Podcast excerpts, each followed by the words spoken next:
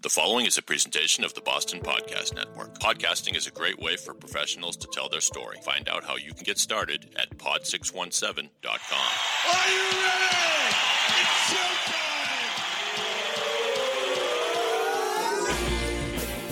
showtime! From the Pod six one seven studios in Westwood, Massachusetts, it's the Boston Podcast with David Yaz and a rotating cast of characters from Pod six one seven, the Boston Podcast Network.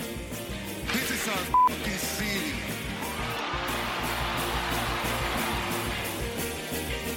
Hello, ladies and gentlemen, boys and girls, all the ships at sea, lovers, muggers, and thieves. Welcome to the Boston Podcast. It's the show where we tell the stories of your city through the voices of your city. My name is Dave. As the announcer guy pointed out to you, if you like this show, please subscribe to us on Apple Podcasts, share it with a friend or a colleague, and if you'd like your own podcast, it's what we do here at the Boston Podcast Network. We produce them, so go to pod six one seven dot com to get started. You could be the next big podcast star. We'll talk about stories of the city. We got a couple of great stories today, a couple of great guests. I'm welcomed today in the virtual studio by Nick Prefontaine and Zach Beach. They are with a company called Pre-Property Solutions, with the mission being to help people that never thought they'd be able to own a home get to that dream of home ownership. They're here in the virtual studio. So properly welcome, gentlemen. They both have fancy-looking microphones, too, which makes me happy because I live in a world of distorted audio, and finally I have a couple guests that are going to keep up with me. So let, let's start with you, Nick. And just before we started re- recording, you started telling me your story, and I said, hold on there, save it for the pod. But the way that you sort of arrived where you are now came from an incident in two thousand three. So rather than me try to explain it, tell tell us about that experience. Sure. Going back to two thousand three, I was in eighth grade. I was on at a mountain, Wachusett Mountain, on ski club.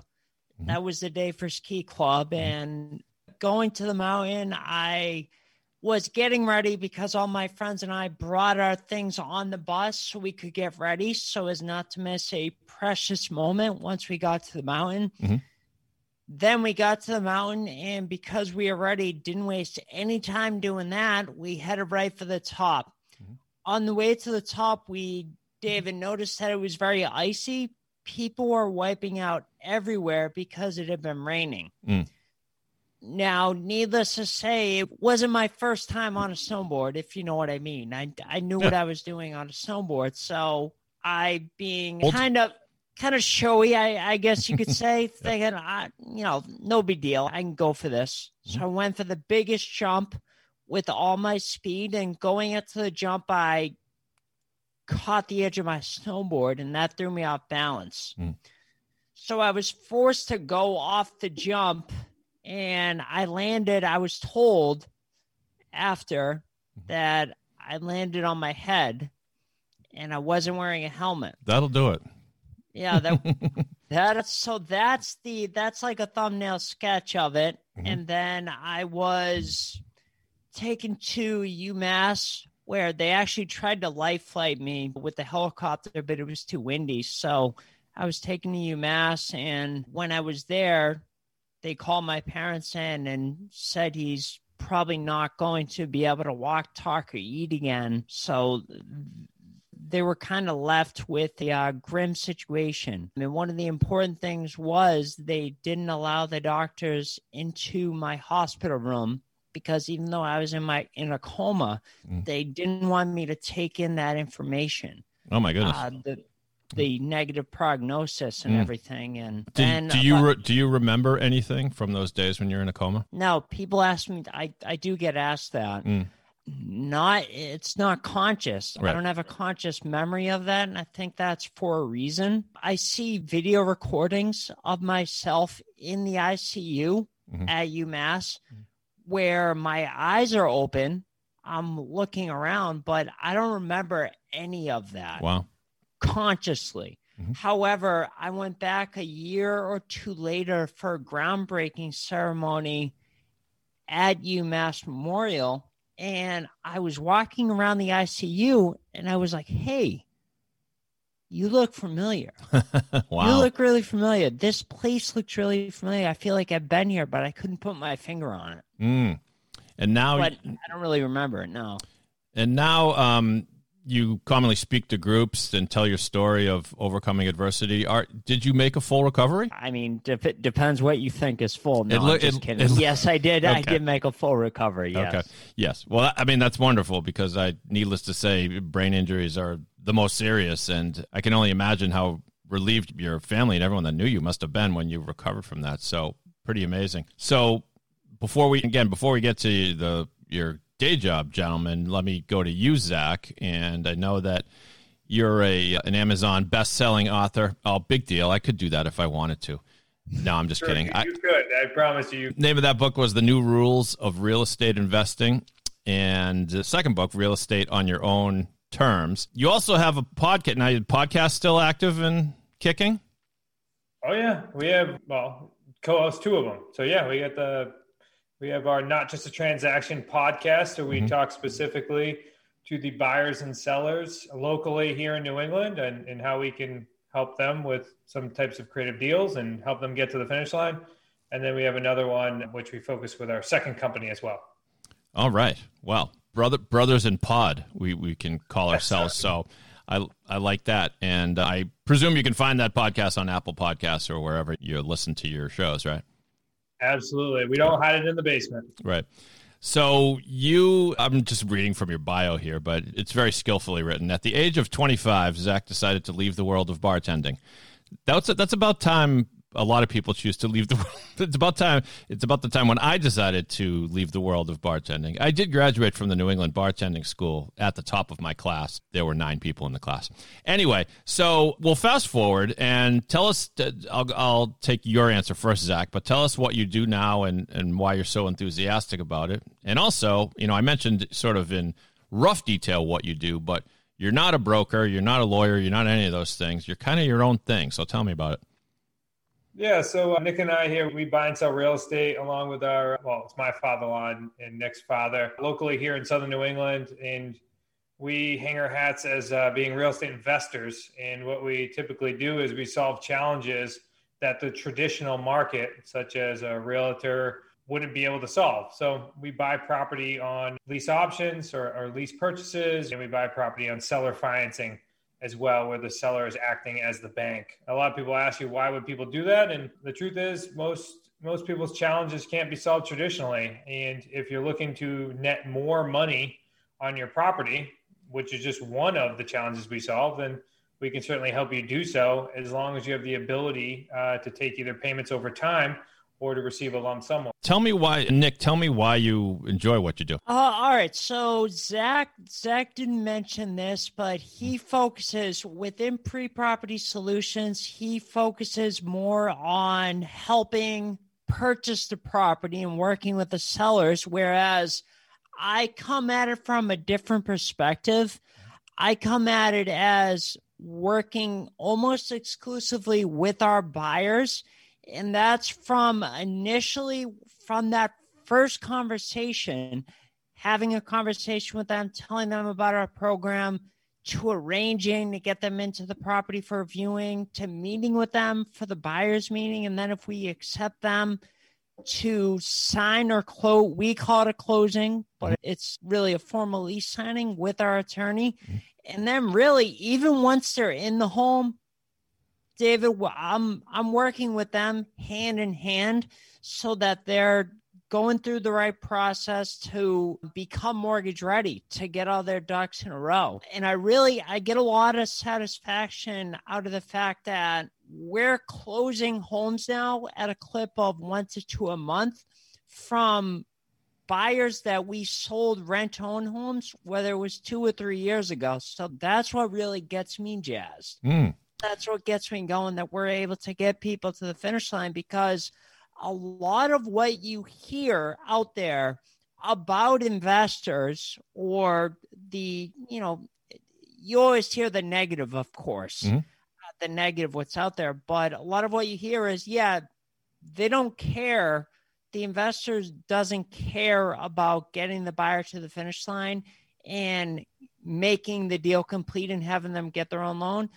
They'll just, they'll, if the buyer defaults, they'll just do it again. Mm. And we pride ourselves on the fact that we are getting buyers to the finish line. And the reason, part of the reason I say that is one of the top trainers in the industry, he teaches that from stage at his seminars. Hope they default and then you get to do it again and collect another down payment. That's really not what we're about at Pre-Property Solutions. Mm. Zach, tell me this, and I'll preface it by saying America seems obsessed with their houses more than ever before. And we've had about fourteen months to stay home and fix up our houses if we choose to do so. But look no further than all the reality shows where people get their first home or get their home renovated or whatever. Do you get a kick out of sort of being there at the moment when someone becomes a homeowner? And do you have any favorite stories in that regard? Yeah, great question. So Nick primarily works with the buyers. So what I get a kick out of is helping solve sellers' challenges, really, because I'm the one that's buying all the properties. But we've had some amazing stories when it comes to getting buyers to the finish line. You know, we've we help out people in various situations, which I, I don't think the world really recognizes that roughly eighty percent of buyers across the nation cannot qualify for a loan. Mm-hmm. Uh, that means going to get a traditional financing. So anytime we bring anybody across the finish line to be able to qualify for their own loan, we're excited. We really want to make sure that that the path to homeownership is viable for everyone. Now, my myself, I bought my own home through a lease purchase because I'm self-employed and I need roughly twenty-four months worth of seasoning in order to be able to go get a bank loan. That means that mm. a bank needs to see that you have a proven record of income for a period of time before they will qualify you for a loan. So I bought my first house on a lease purchase. So I am one of the key people or key avatars or, or key mm-hmm. buyers that we work with, and that's self-employed entrepreneurs that are grinding out and are, you know, still, you know, still sick of renting and want to become homeowners and, and have that, that American dream. So, so how do you, uh, you don't have to tell me your entire business model, but I'm wondering whether you, it is, does it pose any risks to, to work with people without a traditional credit history? Well, of course it does. Yeah. We are, so when we're working with a seller, we're creating an agreement with them. So we're solving their challenge. We're figuring out what do they need in order to sell their property. And then we're going to find a buyer that, again, is outside of, that's outside of financeability and can't qualify for a loan today. So when we do that, we then sell the property to them, and our typical buyers are going to pay at market or higher than market because we're betting on them to be able to go ahead and purchase this property. So of course it comes with risk, but that's what we're here for. Mm-hmm. We're here to help and, and convert people that never believed that they were going to be able to own a home, that were going to expect it to be tenants forever, and uh, help them by really bringing our dream team together to be able to put them in the best position to go qualify for their own loan. Nick, let me ask you the question that I posed to Zach when I should have posed it to you because I wasn't paying because I wasn't paying attention. Nice podcasting, Dave. Yeah. Since you work with the buyers, Nick, do you have a favorite memory of helping people along to their dream of becoming homeowners? Yeah, and it's really going to be, I'm going to have recency biased here because it's all I can think about right now. The deals that we've had buyers, we've had three of them, buyers that we sold the home to them two to three years ago on a rental home. We've had them get their own loan. Mm. The thing that keeps coming up is more so than when we sold the home to them on a rent to own agreement, more so than when we got them into the home with an initial down payment and everything. But they're saying once they get their loan and they realize how many hoops the lender makes them jump through. And the way that we help our buyers make it easier for them to jump through those hoops is thank you. Mm. Thank you for giving me the opportunity to become a homeowner. And that's really the thing that really, that keeps just keeps jumping to the forefront of my mind whenever I'm dealing with any buyers at any step of the process is they're just so thankful of the opportunity. So Zach, I'll ask you this. What, what can, how can people learn more about what you do and how they, how you can possibly help them? The easiest way to do it is just head to our website. That's pre P R E property singular solutions, plural dot com. And you can go and con- use the contact us form if you're a seller that's looking for alternative options or uh, a buyer that's looking to get involved in our program. But also, as you alluded to earlier, go to and listen to our podcast. Uh, we have our podcast tend to last somewhere between ten and twenty minutes, where we focus on a very specific question, or we have a guest on where we hammer out a very specific issue that both buyers and sellers would, would need to have answered. So we're constantly bringing content to you. That way you can make the best decision as a homeowner and or homeowner or soon to be homeowner. And that's not just a transaction podcast, not just a transaction, because uh, it is, it really is our belief that it is not just about, you know, making money here in real estate investing. It's about providing solutions to uh, all those that are involved. Not just a transaction podcast. That's it, it's always a little dicey when you ha- when "not" is the first word in the title of the podcast, because you say it's not this, and so it's like, well, what is it? Don't listen to me. I don't know what I'm talking about. So not just a transaction. So we're real, we're real, we're really betting on people not to read into that too much, David. Um, that's what we're betting on. That's what I said. We like to have a lot of fun on there as well. I mean, we're super low key, laid back. Uh, we're brothers-in-law, so we always are making jokes and having fun, but it's all about just helping those out there that really we can provide a solution to. Yes, please do subscribe to that podcast. Do not listen to the nonsensical joke I made a moment ago. Before, before we depart, we are going to play a quick round of good stuff where all three of us here will recommend something good to the listener, you to maybe brighten your day. Before we do that, I need to take one minute to remind you of what we do here at the Boston Podcast Network. pod six one seven dot com is where you go. If you want your own show, we'll produce the whole thing from start to finish. I know you at home probably don't have fancy mics like Nick and Zach do. Well, we'll provide one to you if you work with us. We'll give you one of those fancy U S B mics you can plug in and do your podcast from home, or come to our Westwood, Mass studios. We'll do the whole thing from start to finish. Podcasting is a great way to connect with your network, friends, clients. They'll be amazed when they get invited to be a guest on your show. Go to pod six one seven dot com to get started. The Boston Podcast Network, in pod we trust. Okay, let's play good stuff. Oh, that's the good stuff.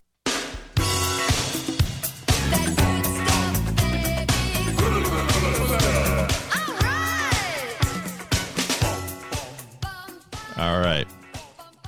I'm glad you're dancing, Zach. That is usually a litmus test as to how cool the guest is. Nick, I'm going to assume you were too. I turned a- a- away for a minute, but we don't dance enough these days. Let's face it. When was the last time any of us have been dancing? Maybe sometime soon. Zach, would you like to go first on good stuff?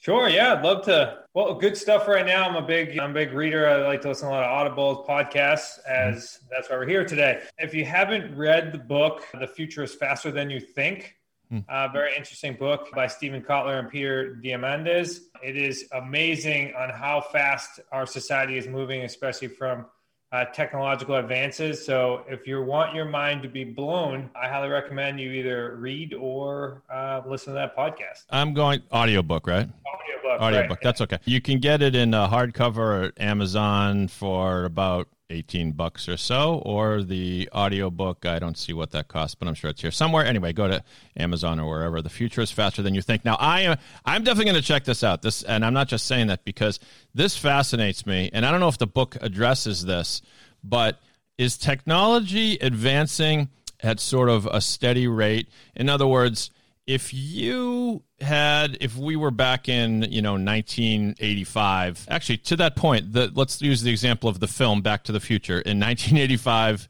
they imagined the future, actually in the second movie, but whatever, around that time. And they did predict things like, you know, the big wall, a big screen T V with multiple screens on it, touch screen technology. And I'm sure somebody predicted the smartphone. But if technology is advancing sort of exponentially, in other words, each year we advance more than we did the previous year, then we really should be on Mars within, you know, three weeks or so. Now, I, I guess I, I guess my question is, does have either have you thought about that, Zach, or maybe it's in the book, but is technology advancing more rapid each year? That's not the right way to put it, but I think you know what I mean. Oh, yeah, they address it very heavily in the book, and okay. They say, like, basically the amount the amount of technological advance in, like, the, say, the last one hundred years is going to accumulate basically every ten to twenty years. So they talk about quantum computing and all that as well. So just think about, like, that they're expecting, like, there to be flying cars and there to be no actual personal vehicles in, like, the next, like, three to five years. So because mm. Uber already has flying cars and that as well. So it's just – uh It, it, it's amazing. I'm telling you, it's, I can't even explain how, how crazy these things are going to be and yeah. how many industries, which, which is really what I was watching it or listening to. And that is how many industries are really going to be affected over the next, say, five, ten, twenty years. And, and the amazing thing is they're going to be affected by companies that haven't even been created yet. Yeah. So it's amazing. Yeah. It, blow, it blows my mind. I love thinking about this stuff. The riderless cars thing. Passengerless cars? What do we say? Riderless cars, I guess. Anyway, the, the automated cars. The, I, I I think that twenty years from now, not only will they be prevalent, but we will look back and say, "Why did we do it the other way?" And our grandchildren are going to say, "Are you telling me they allowed anyone who turned sixteen and a half to go through some rudimentary training and then get behind this killing, get the wheel of this like killing machine?"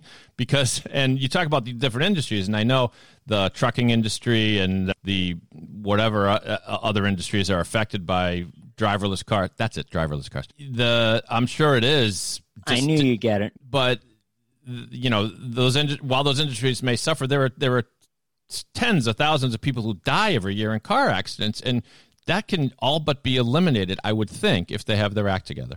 Anyway, that's I got off on a, a rant there, but let's go to you, Nick, before I lose control of the show. So, Nick, do you have something good to recommend to our listeners today? Well, Captain Tangent, I do have something to recommend. That is the, the Boston Podcast Network kind of brought to mind mm-hmm. after... After I came out of my coma and I was stabilized, I was transported to Franciscan Children's Hospital, and they're right in Brighton. Mm-hmm. And that's where I had to learn how to walk, talk, and eat again. So I owe a great debt to the wonderful men and women that are at Franciscan Children's Hospital. And after I came, after I ran out of the hospital, because that was my goal from the beginning, was I wanted to run out of the hospital. After I ran out of that hospital, uh, Franciscan Children's Hospital, I started a foundation that sole function was to benefit the hospital. Mm-hmm. That was the Prefontaine Foundation.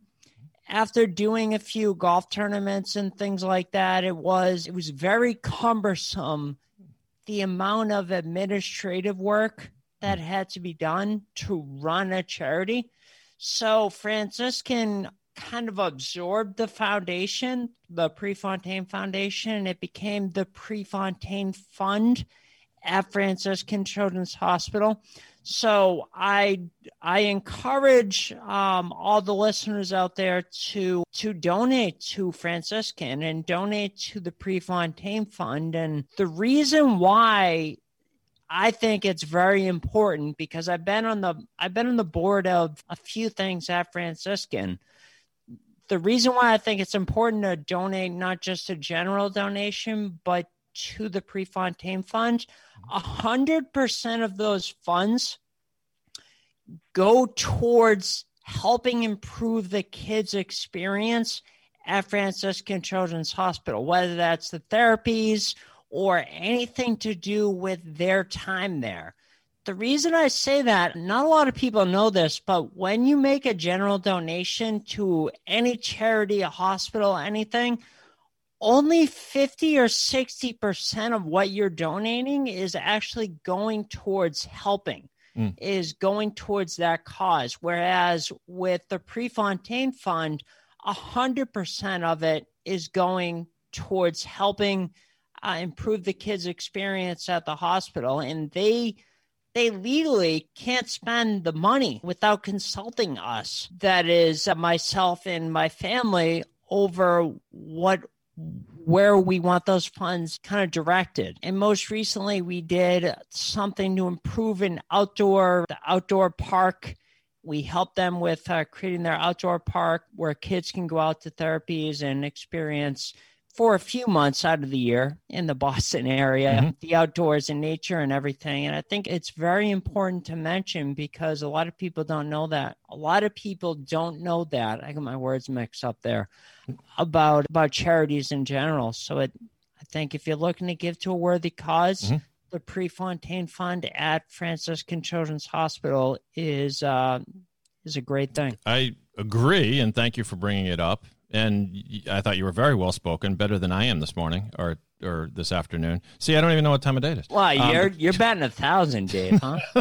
No, certainly not. But Franciscan Children's Hospital is at franciscan children's dot org. And Nick, should people go there to donate, or is there something else they need to know? Yeah, that's fine. Just whenever you make a don- donation, it can be directly to the hospital, Franciscan uh, Children's Hospital. Just make sure you're filling out in the memo line, mm-hmm. or if it's a check in the memo line, or if it's online that you're making the donation, just make sure you fill out that it's to be uh, direct to the Prefontaine Fund, and then it'll go in that fund.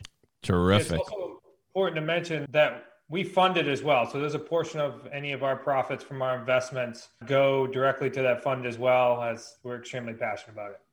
Excellent. I'll put this information in the show notes. So listener, if you're in your car right now or whatever, just check the show notes later and donate to the Prefontaine Fund at Children Franciscan's Hospital. Excellent, excellent suggestion, Nick. I appreciate it. For my edition of Good Stuff, I don't know if this was inspired by my guests, but I'm going to review a movie that uh, it's not like people haven't heard of this, but it's, it's you guys are help people get into homes. This is a story about people who have no homes, and I don't know if they like it that way. Or anyway, the name of the movie is Nomadland. It's been nominated for Academy Awards. I just got around to seeing it. I'm going to play a little bit of the trailer so you get a taste for it. You are one of those lucky people that can travel anywhere. Yes, ma'am. I know. And they sometimes call you nomads. My mom said that you're homeless. Is that true? No, I'm not homeless. I'm just houseless. Not the same thing, right? No. My husband worked at the U S G mine in Empire. I was a substitute teacher. It is a tough time right now. You may want to consider early retirement. I need work.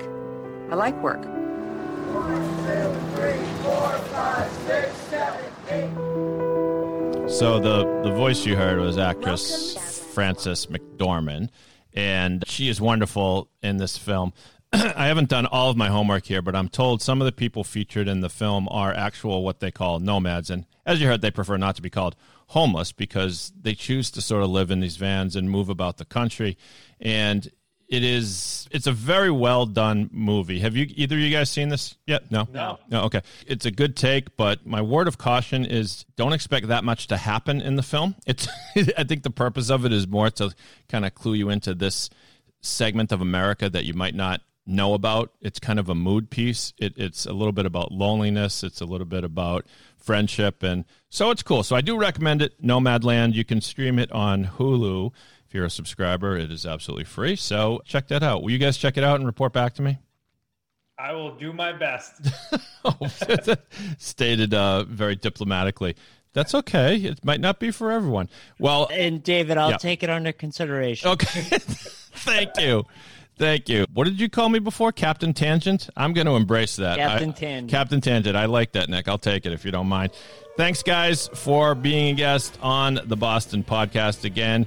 Go to pre. Oh, I see. I already can't remember it. Uh, Zach, remind me of the U R L again. It's Pre-Property Solutions. Thanks for joining us on the Boston Podcast. Thank you, listeners. If you like this podcast, subscribe to us on Apple Podcasts. And if you want your own podcast, go to pod six one seven dot com to get started. On behalf of Nick and Zach, my name is Dave. I'm just a guy from Boston. But if you're not from Boston, you must be the other guy. Have a great day, everybody.